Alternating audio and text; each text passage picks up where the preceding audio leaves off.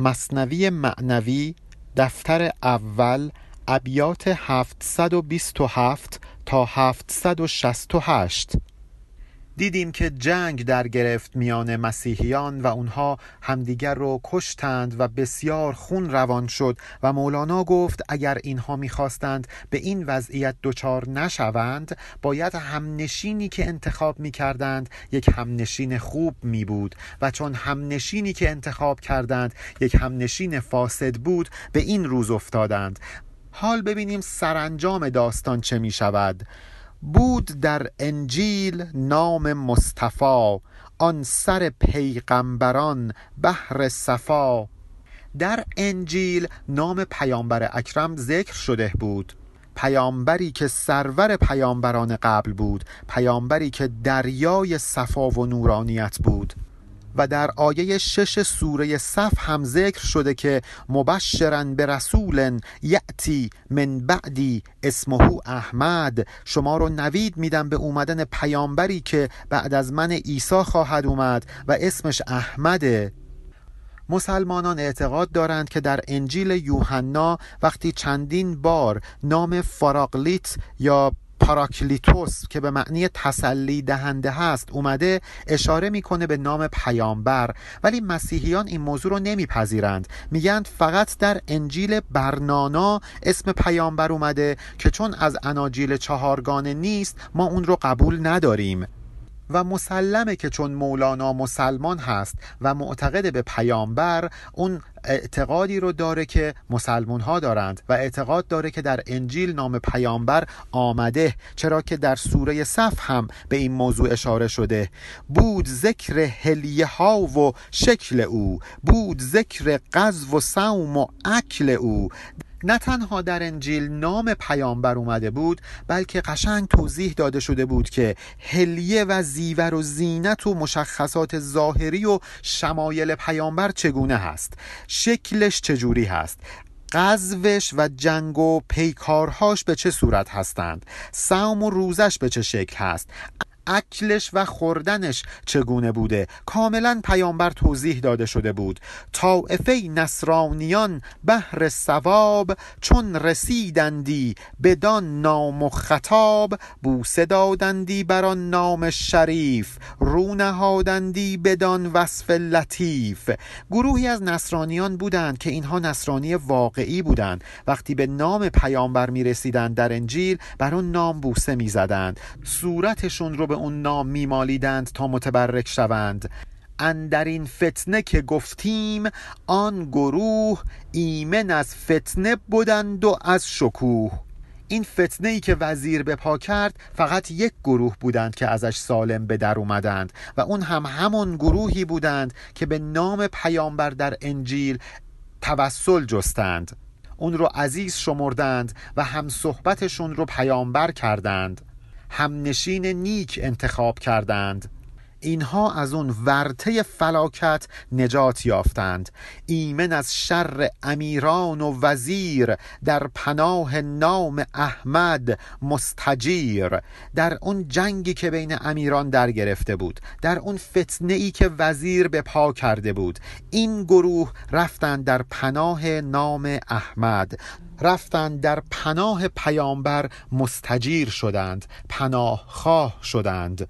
نسل ایشان نیز هم بسیار شد. نور احمد ناصر آمد یار شد. اینها یکی دوتا هم نبودند خیلی زیاد شدند. به خاطر اینکه پیامبر معید خداوند بود نور تایید خداوندی یاریگر شد و تعدادشون افزایش پیدا کرد.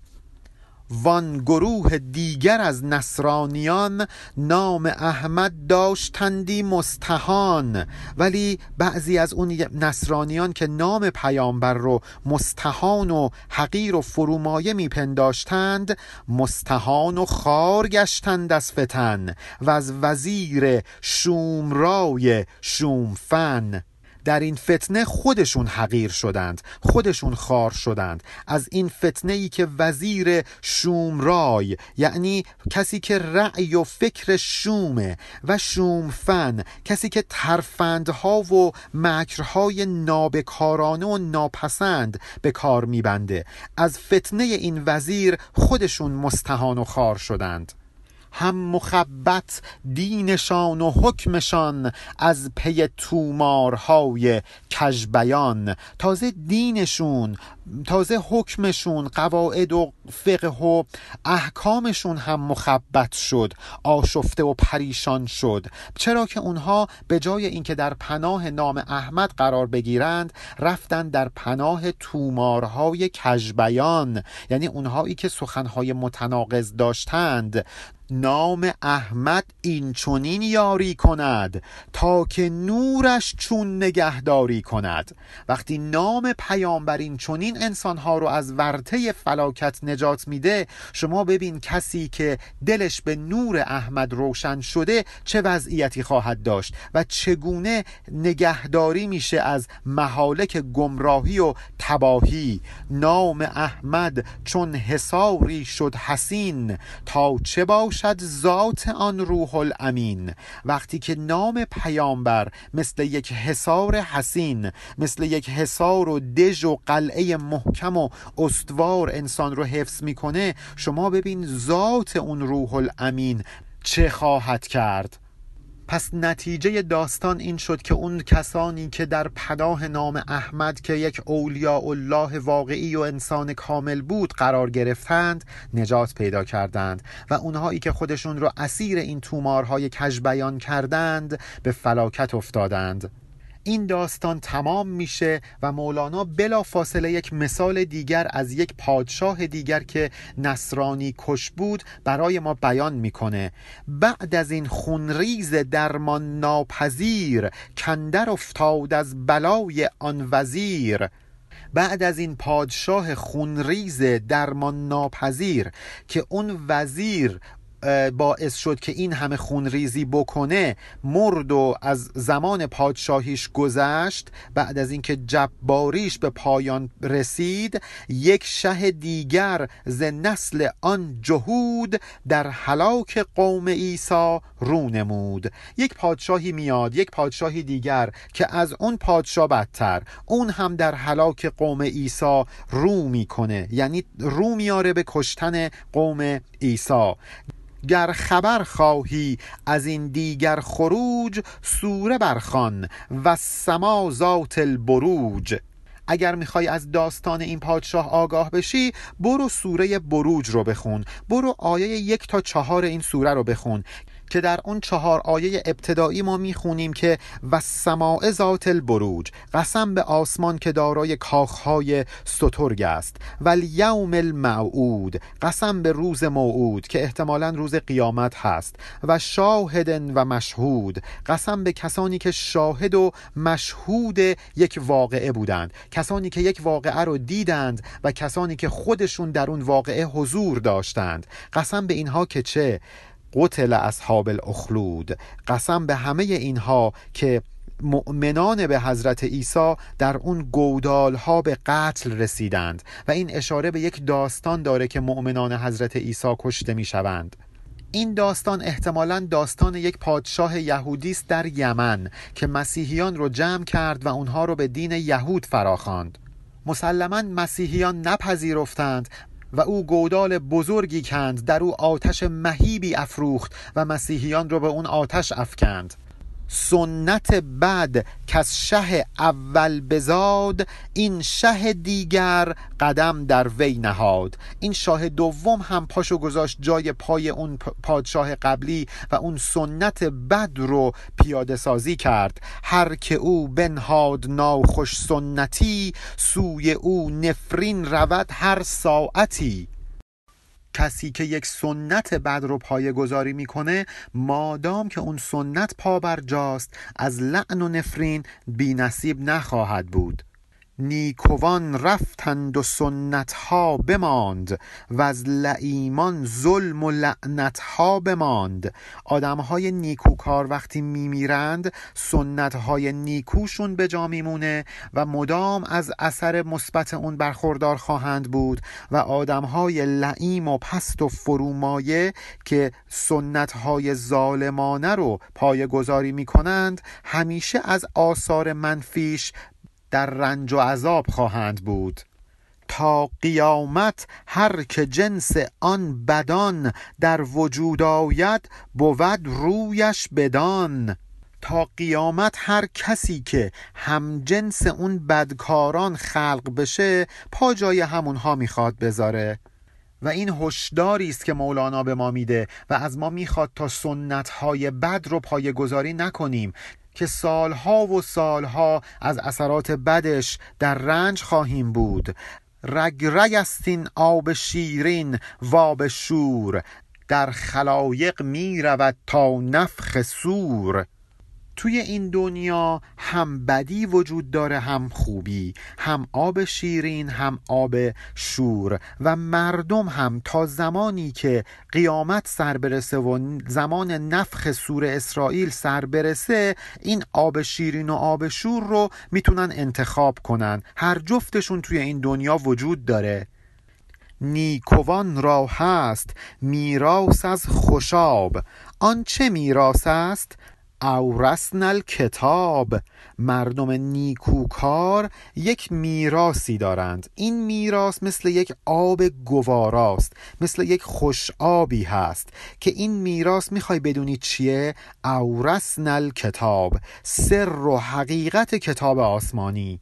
چون اونها هم نشین انبیا و اولیاء الله بودند. میراسی که به دست آوردند همون سری بوده که در این کتابهای آسمانی نوشته شده بود.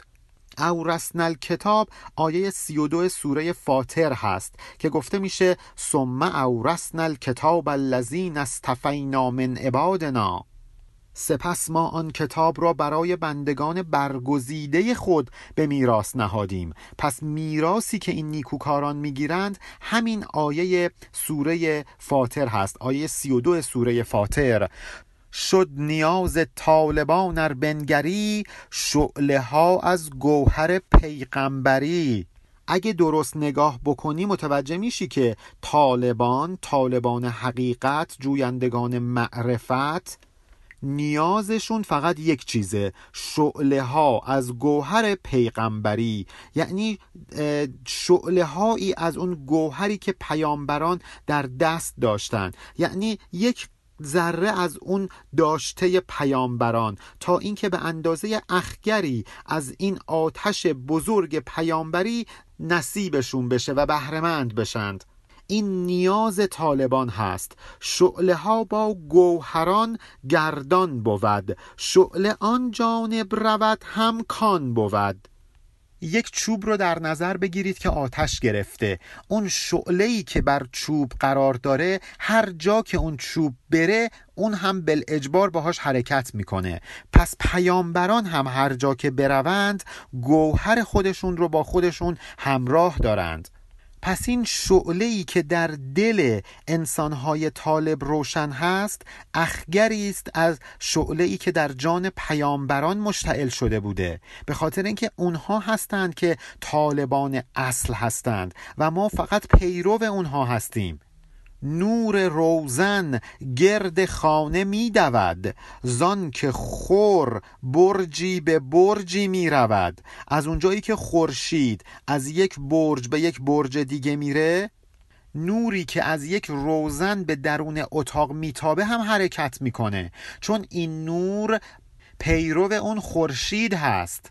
هر که را با اختری پیوستگی است مرو را با اختر خود همتگی است. همتگی یعنی با هم دویدن یعنی مناسبت داشتن. هر کسی که یک اختر رو انتخاب می‌کنه و باهاش پیوسته میشه هر جا که اون اختر و اون ستاره بره این هم باهاش همراه خواهد بود. که البته این اشاره داره به تأثیر ستارگان و کواکب بر احوال انسانها که مولانا ممکنه اصلا بهش اعتقادی نداشته باشه ولی داره از این مثال استفاده می‌کنه. مولانا کاری نداره مثالی که می‌زنه یک داستان واقعی یا یک داستان خیالی.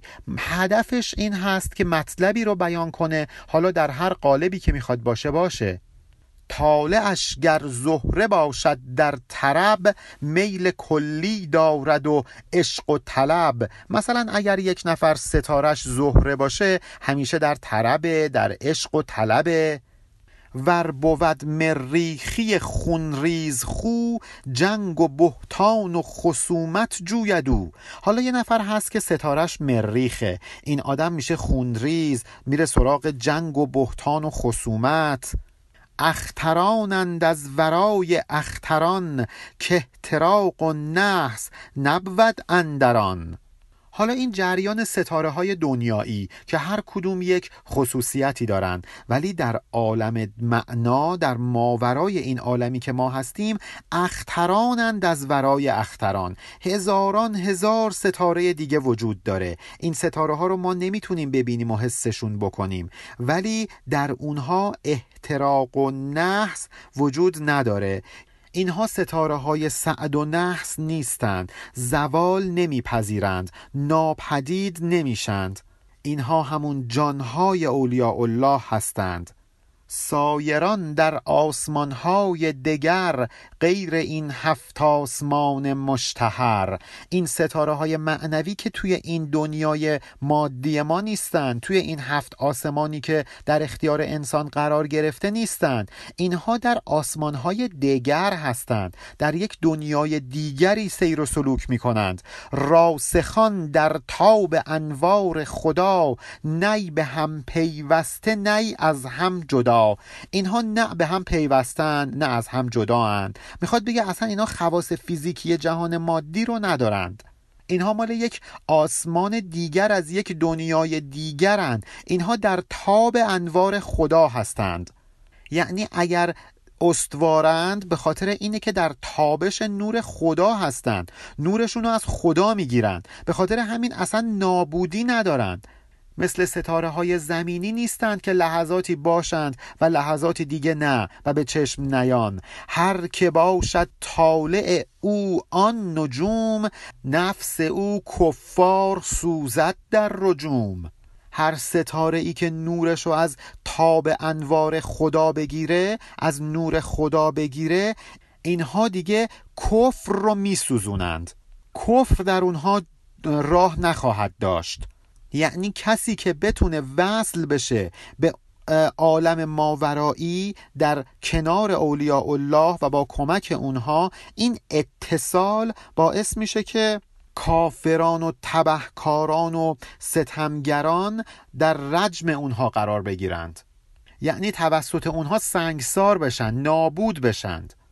خشم مریخی نباشد خشم او منقلب رو قالب و مغلوب خو. اینها اگر خشمگینم میشن مثل خشم انسان ها نیست مثل خشمی نیست که در اثر هوای نفسشون به وجود اومده باشه. اینها منقلب رو نیستند منقلب رو یعنی کسی که منقلب راه میره یکسان راه نمیره. آهسته و پیوسته نمیره. چپ و راست میشه. درسته که در ظاهر اینها قالب هستند ولی فلواقع مغلوب خو هستند. اینها مغلوب نفس امارشون هستند. مردان خدا که از روی هوای نفسشون غضبناک نمیشن. نور قالب ایمن از نقص و قسق در میان اسبعین نور حق. اسبع یعنی انگشت. اسبعین یعنی دوتا از انگشتان دست. کسی که دلش با نور اولیاء الله روشن شده باشه این نور نه کم میشه نه تاریک.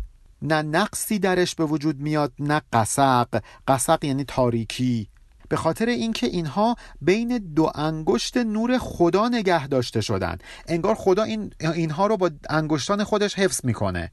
پس دیگه نقصی درشون راه پیدا نخواهد کرد. حق فشان دان نور را بر جانها مقبلان برداشته دامانها. این نور چیزی نیست که فقط متعلق به یک عده خاص باشه. خدا این نورش رو بر همه جانها فشانده. فقط یک سری آدما هستند که دامنشون رو باز می‌کنن تا این نور رو بگیرن. این خود ما هستیم که باید انتخاب کنیم تا این نور رو به دست بیاریم. نیکبخت و مقبل کسیه که دامانش رو بر میداره. یعنی دامانش رو باز می‌کنه این استعداد و قابلیتش رو میگشاید و شکوفا می‌کند تا این جان با نور الهی روشن بشه. وان نصار نور را او یافته روی از غیر خدا برتافته. حالا اگر ما این نور نصارمون بشه از غیر خدا رو برمیگردونیم. هر کرا دامان عشقی نابوده زان نصار نور بی بهره شده. کسی که از عشق بی بهره بوده انگار که این دامانش گسترده نبوده تا اینکه نور الهی رو بگیره. جزوها را رویها سوی کل است. بلبلان را عشق بازی با گل است. می‌دونید چرا اگر دامانش رو نگسترانده باشه شایسته نیست که نور خدا رو بگیره؟ به خاطر اینکه هر جزئی به سمت کلش میره. الجزء یمیل و الکل. هر جزئی سو داره به سمت یک کلی میل می‌کنه به سمت یک کلی. مثلا سنگ جزئی از زمینه. شما اگه سنگ رو به آسمان بپرانید به سمت کلش که زمین هست باز میگرده. آتش وقتی به سمت آسمان میره به خاطر اینکه اصل آتش از آسمانه از خورشیده. به سمت خورشید و آسمان میره. اصل بلبلان هم از گل و گلزاره و به همین سمت کشیده میشند. گاو را رنگ از برون و مرد را از درون جو رنگ سرخ و زرد را. اگر یک گاو رو می‌بینی از بیرون رنگ سرخ و زرد داره انسان از بیرون چنین رنگی نداره. بعضی ها وجودشون سرخه و عشق در اونها جای گرفته و بعضی ها وجودشون زرده و آری از عشقند. اگر یک گاو سرخ رنگ خیلی سالم رو آدم می‌تونه از ظاهرش تشخیص بده یک انسان از درونش شناخته میشه که آیا سالم و سرحال هست یا نه. از رنگ درونش رنگ های نیک از خم صفاست رنگ زشتان از سیاهابی جفاست. اونهایی که ذاتشون خوبه این رنگ نیک رو در درون دارن به خاطر اینه که از خم صفا مست شدن. قلبشون پاک صفا داره. ولی اونهایی که رنگشون زشته به خاطر اینه که رفتن از سیاهابه جفا نوشیدند. جفا پیشه کردن و ستم کردن مثل این میمونه که ما سیاهابه بنوشیم. دلمون سیاه میشه. پس اگه یک نفر سفید پوست یک نفر سیاه پوست یک نفر زرد پوست این ظاهر برای شناخت حیوانها به کار میره مثل گاو ولی ما انسان ها با رنگ پوستمون که شناخته نمیشیم ما باید بریم به رنگ ذات و وجود درونمون نگاه کنیم حالا می‌دونید رنگ درونی ما انسان ها چطور شناخته میشه؟ سبقت الله نام آن رنگ لطیف لعنت الله بوی آن رنگ کثیف. کسی که رنگ درونش لطیف باشه به خاطر اینه که سبقه ای از خداوند اون رو رنگامیزی کرده. ولی اون کسی که رنگ درونش زشت باشه به خاطر اینه که مورد لعنت خداوند قرار گرفته. آنچه از دریا به دریا می رود. از همانجا کامد آنجا می رود. هر کسی به همون سمتی میره که از اونجا اومده. پس هر کاری که ما می‌کنیم نشون دهنده اصل و ذات و وجود ماست. از سر که سیلهای تیز رو و از تن ما جان اشقامیز رو. مثلا از سر کوه سیلهای تند و خروشان و با سرعت زیادی روان میشن. تیز رو هستند و به همین ترتیب از تن ما انسان ها هم جان اشقامیز رو جانهای آکنده از عشق به سوی دریای وحدت الهی دارند راه میپیمایند. یعنی رود وقتی که از کوه جاری میشه برمیگرده به اصلش که دریاست. و جان عشقآمیز ما هم وقتی که از تن ما جاری میشه برمیگرده به اصلش که خداست. پایان بیت 768 علی ارفانیان